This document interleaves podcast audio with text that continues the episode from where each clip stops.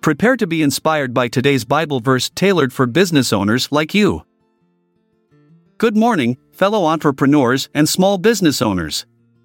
Today, we will be discussing the topic of forgiveness and how it relates to our daily lives as Christians in the business world.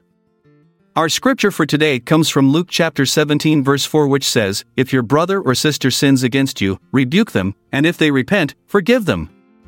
Even if they sin against you seven times in a day and seven times come back to you saying I repent, you must forgive them. Forgiveness is not always easy but it is necessary for us to maintain healthy relationships with those around us. In this verse, Jesus teaches us that when someone wrongs us, we should confront them about their actions and give them an opportunity to make things right. If they are truly sorry for what they have done, then we should forgive them. As business owners and entrepreneurs, there may be times when our colleagues or partners make mistakes that affect our businesses negatively. It can be tempting to hold grudges or seek revenge, but as Christians, we are called to a higher standard of behavior. Let's say, for example, that a colleague makes a mistake on an important project which results in financial loss for your company. You may feel angry or frustrated with this person, but instead of holding on to those negative emotions, it would be better to approach the situation with love and forgiveness.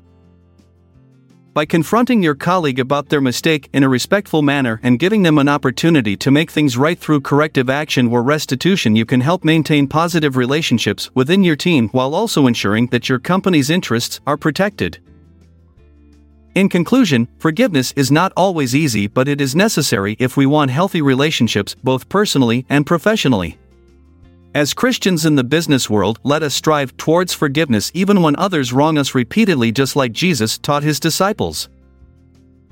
Thank you all for listening today.